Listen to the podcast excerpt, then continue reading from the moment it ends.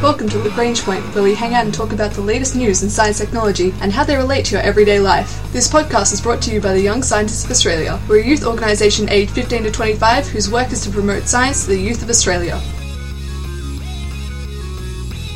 This week's episode is going to be on geoscience. We're going to look at the geography of Melbourne, hidden earthquakes, and how new landmasses can form. We've also got a new special segment that is focusing on the city of Christchurch. My name's Lachlan. I'm Lauren. I'm Kim. I'm Camille. And I'm Justin. And now we launch into our Launchpad news segment. Lockie, seems to be something on your mind. Guys, I can't handle it anymore. No? Yeah. Are you under, under a lot of pressure? I'm, I'm under a lot of pressure now, okay? DP, what kind of pressure are, are you under? We can help you through this, Lockie. Guys, I can't talk about this. You're you're tearing me apart. In fact, you're tearing me afar apart. And on that note, in the uh, in a region, the Afar region of e- Ethiopia, the Earth is being torn apart. Well, that sounds pretty dramatic, Tim. Yeah, Yeah, yeah. three tectonic plates just drifting away from each other. They've had like a rift or something. yeah. They're having a rift. There's, there's, a, s- there's what, what would you call it? You'd call it a schism. There's a schism in the tectonic plates. So there's a rift of continental drift. Is that what you're telling me? And and and the band's breaking up, and they're not going to be able to get back together ever because they're just going to keep getting further and further apart. But if sounds- they do get back together, they'll be like, you know, you get when ba- bands break up and then different members of that band join together and get super band. If they do get together, it'll be super continent. ah, but it won't be the same as if they came back before. Nah, nah, they used to have integrity. Well, okay, this is the story of Yeah. Taylor Swift proportions. But what we're actually talking about is um, so these three tectonic plates are, are ripping apart, uh, drifting apart, and the mantle is being exposed. And this is actually creating new exposed land in Ethiopia. Now, normally this happen, this sort of rifting happens under the oceans in places like the middle of the Atlantic, the mid-ocean ridge. But in, in Africa, what we've got is three plates coming apart over in a, in the middle of a continent, and what they're eventually going to do is make an ocean in the middle of that continent. That will be really cool. Hmm. Take a while though. Oh, really hot.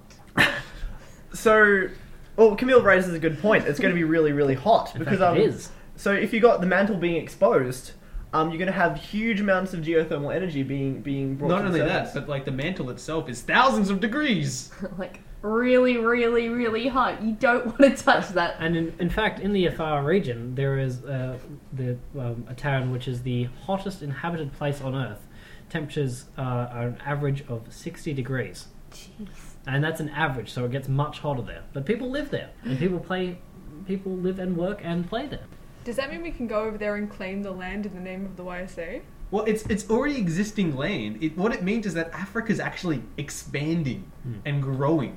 Imagine if Africa took over the world. What the continent? the continent. It would be out of Africa. I, I hear, I hear it rains there. I hear the rain. Should we bless it? No, I kind of miss it. Y- You're not down with Toto? I don't know what you're talking about. no! Very lucky, what are you doing with yourself? So what we've It's discovered, near a far. It's near or far. wherever you are, your continent will drift on. So, so what you're saying is that a f- w- because of this rift, Afar is actually getting nearer to everyone else. So wherever you are, You'll Afar be is- near or far. yeah. Everyone's awful. We're going to kick off with our City of Science segment first, which is a brand new segment where we look at a city in the world and the interesting science that's happening in that city. And to kick off for this week, we're looking at the city of Christchurch in New Zealand. It's located on the north part of the South Island, which is a bit confusing, but they've been through a lot of troubles recently. And in case you're not familiar, in 2011 there were a series of devastating earthquakes in Christchurch that killed over 200 people and leveled the entire city. There are parts of the city that are now written off as uninhabitable. It's very challenging to live in an earthquake zone, and it requires a lot of great scientific effort to help redesign the city and keep it safe going into the future. So, what, what's going on there, Lachlan? What's, what's actually happening in Christchurch? So yeah, you guys are all aware that in 2011, um, Christchurch suffered a massive earthquake. Um, there was magnitude 6.31 and a 7.11 um, that killed about 185 people. And um, so this is a massive issue that affects a lot of people. It damages a lot of infrastructure. And so um, the Canterbury Earthquake Recovery Authority is an organisation that came together in response to these earthquakes to actually do some research and find out what you can do to earthquake-proof cities. And so, what can you do to earthquake-proof cities? Earthquake proofing um, buildings and cities is ma- l- largely a uh, matter of making sure the building can withstand vibrations because it, unless a earthquake, unless the ground literally splits underneath the building, the main problem is that the building will shake, and buildings are by and large not designed to shake. And especially with tall buildings, you have uh, active dampening systems such as Taipei 101, which you may have seen pictures of, has an enormous uh, yellow ball about 88, 80 stories up that uh, moves in counter- and counteracts wind and ground vibrations. So basically, the building's vibrating one way, and then this counterweight sort of vibrates a different Yeah. way to stop the vibrations from Yeah, happening it, it's pulled by um, metal, pulled by cables in the opposite direction. to cancel out the vibrations. Yeah. So is that a little bit like um, in physics when you have waves that are interacting with each other to cancel each other Yeah. out? Yeah, effectively make you turn the building into a node.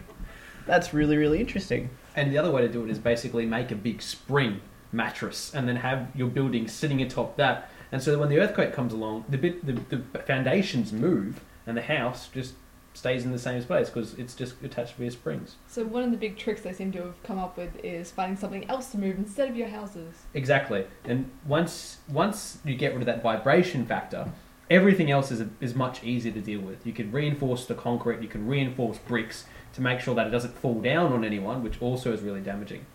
The really tough part for Christchurch was a lot of its historic buildings that were lost, including the uh, Christchurch Cathedral from the 1800s, which, funnily enough, didn't survive too well. So now that they're rebuilding the cathedral, they're building a temporary one for the last about three years out of paper that is actually designed in an earthquake to concertina. So, wait, they've made an origami cathedral. They have, and it's incredible. And then they're building another much larger one, which will also be much more earthquake proof. How does the paper like hold up to like water and stuff? Well, we can treat paper and cardboard so that it's hydrophobic and water resistant. Yeah. or they can just throw a tarp over it. No. Yeah. It's the snow loading you've got to worry about. Um, and uh, as far as earthquake proofing goes, many modern buildings are built in with these various systems, including uh, in here in Melbourne. We have the Eureka Tower, the tallest tallest building in the southern hemisphere, I believe. The uh, fire sprinkler system is um, supplied by an enormous tank, which is about seventy stories up, and that tank is split into two parts. And in case of vibrations, whether they be wind or ground vibrations, they can pump water from one tank to the other to shift uh, shift the weight around and counteract them. So, we can come up with lots of stuff for like new modern buildings to make them earthquake proof. What about all our older ones? I mean, that was one of the major problems with Christchurch. They lost a lot of their old historic buildings. Can we do anything to save them? I think it's a lot harder because you can't dig up the foundations obviously without completely deconstructing and reconstructing a building. So I guess that's when the active systems can come into place where if they're very old buildings you can You can install systems. to help improve. And that's one of the really challenging parts as well is if you add reinforcement to a building, it can actually make it stiffer. And stiffness is really what you want to avoid because it means you're less flexible and, and go with the flow even less. So realistically, you want your house made out of jelly, and then you'd be earthquake proof. And also never lacking for uh, when you have a sugar craving. That's exactly right. Just lick the walls. So if you're listening from the Ken- from the uh, the Canterbury Re- uh, Earthquake Authority, look into jelly houses because we think we're onto something here.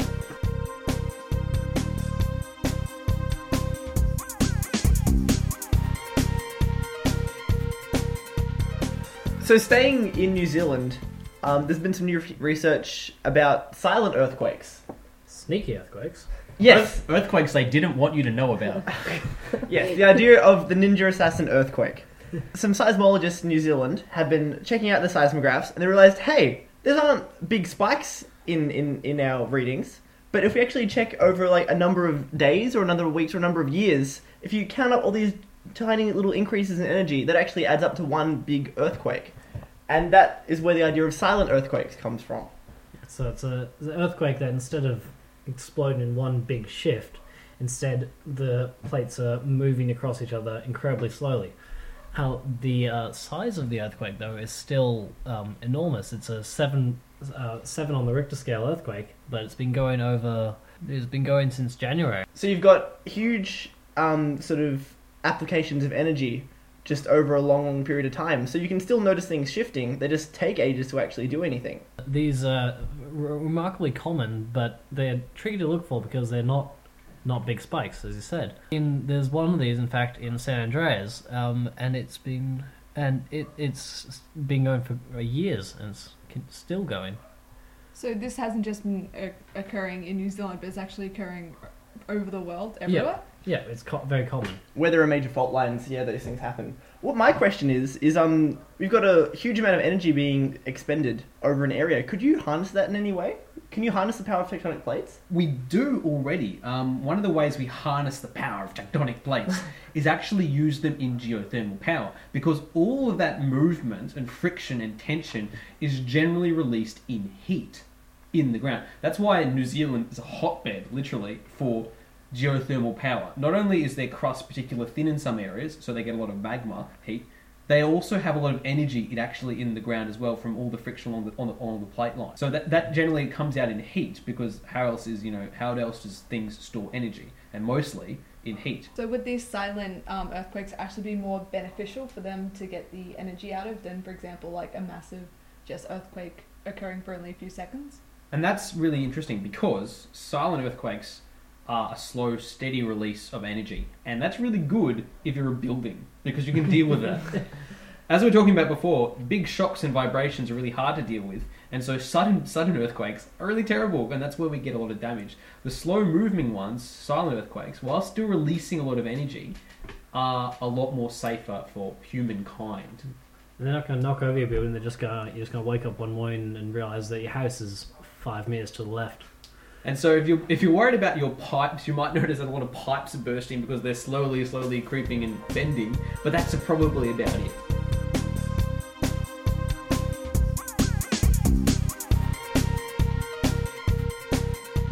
I've been going undercover Undercover, undergroundy. How deep undercover? about 60 kilometers. That's really deep. And you know what else? Being this deep undercover, I've been under a lot of pressure. How much pressure? Have you been feeling the heat? Yeah, so Puns aside, there, there is a reason for this disgusting sequitur, and that is that they've discovered a huge supervolcano under the ocean, 60 kilometers under the ocean. I ocean. don't think it's a super volcano. Oh, I think it's a ho- it's a super hot spot. oh, is what I'm okay. going for. Which is similar to a volcano. When Yeah. we have volcanoes, like before they burst through the crust, we actually have underneath in the uh, mantle the Yeah. hot spots, which are basically wearing like when underneath the crust, you've got the mantle underneath that, and then It's where it's thin. Yeah, and where it, it gets really hot and it thins out the crust and then bursts through. Yeah. that's when we have a volcano. So they found a volcano egg. Basically, Okay, Y- You're not wrong. awesome. um, but the really interesting way, the, the really interesting thing about the story is the way they discovered it. So they've actually used, um, well, they've used, um, So they've used um, what is a series of electromagnets, and they um, align them up.